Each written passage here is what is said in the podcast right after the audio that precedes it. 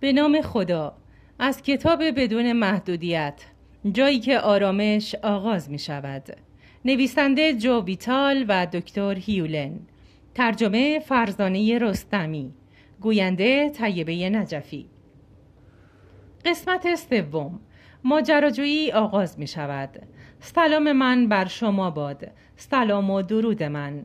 در آگوست 2004 مشغول فعالیت در غرفه انجمن بین المللی هیپنوتیزم در یک همایش سالانه بودم. از حضور مردمی که آنجا بودند حوادث جالبی که اتفاق می افتاد دریافت انرژی های مثبت و همه چیز لذت می بردم. اما آمادگی رویدادی را نداشتم که آن روز به وقوع پیوست رویدادی که زندگیم را دگرگون کرد دوست من مارک رایان در غرفه مرا همراهی می کرد. مارک هم متخصص هیپنوتیزم است. او بسیار روشنفکر، کنجکاو، زبانآور و نافذ است. به ویژه وقتی پای کندوکاو در زندگی و رمز و رازهای آن در میان باشد. گفتگوهای زیادی با هم داشتیم که ساعتها ادامه پیدا می کرد. درباره قهرمانان درمانگر خود صحبت می کردیم. در یکی از همین گفتگوها بود که مارک با پرسیدن سوالی مرا متعجب کرد تا به حال چیزی درباره درمانگری شنیده ای که بدون آنکه مردم را ببیند آنها را درمان می کند؟ سوالش مرا متوقف کرد. درباره درمانگران روحی یا درمانگران از راه دور چیزهایی شنیده بودم اما به نظر می رسید مارک راجع به چیز دیگری صحبت می کند. او یک روانشناس است که تمام بیماران یک تیمارستان پر از جنایتکاران روانی را بدون اینکه آنها را دیده باشد درمان کرده است. چطور این کارا کرده؟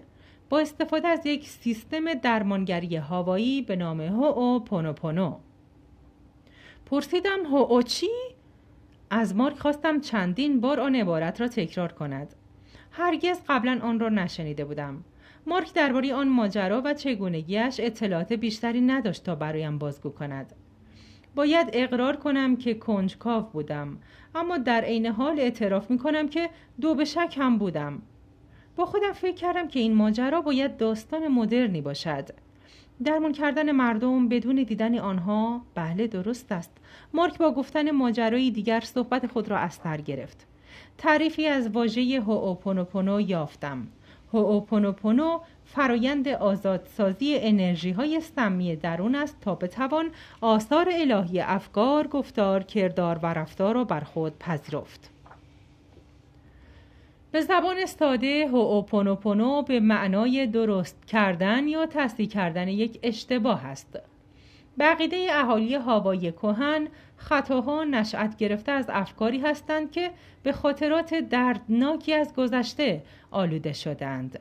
هوپونوپونو راهی را برای آزاد کردن انرژی این افکار دردناک یا خطاهایی که منجر به ایجاد بیماری و عدم تعادل می شوند پیش روی انسان قرار می دهد. اصلا تظاهر نکردم که معنای همه این حرفها را می دانم. مارک همچنین کاری نکرد. ما دو جستجوگر بودیم و آن لپتاپ اسبی بود که ما را به سوی گستری این سرزمین ناشناخته می برد.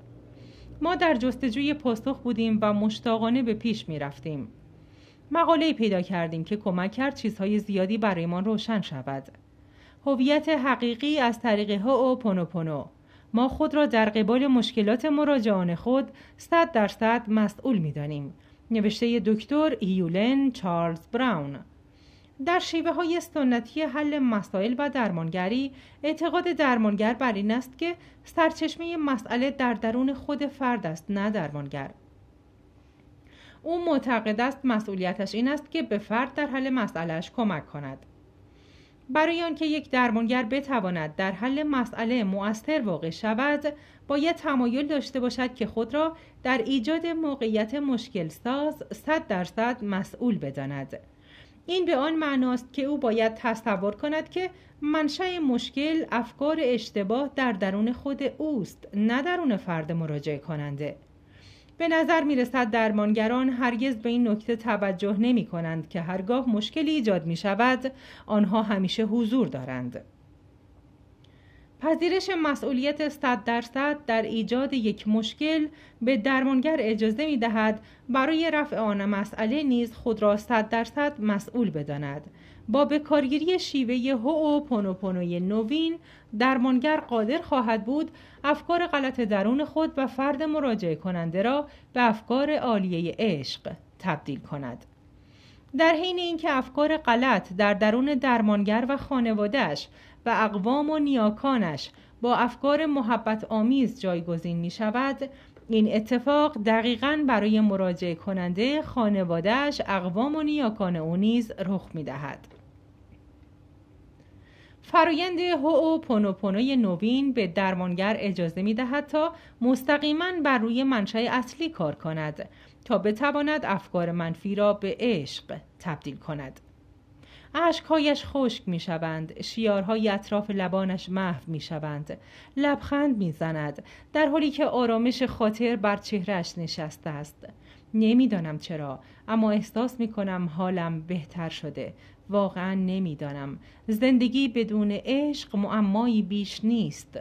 من فقط می‌گذارم که عشق در آن جاری شود و از او سپاس گذارم که تمامی محبت ها از آن جاری می شود در حل مشکلات با استفاده از فرایند هو پونوپونوی نوین ابتدا درمانگر هویت حقیقی و ذهن خود را درک می کند و سپس آن را به سرچشمه اصلی متصل می کند آنچه دیگران آن را عشق یا معبود می خوانند. با ایجاد این اتصال درمانگر به عشق متوسل می شود تا افکار غلط درون خود را اصلاح کند که در گام اول به عنوان مشکلی برای خود او و سپس برای مراجعه کننده به واقعیت پیوستند.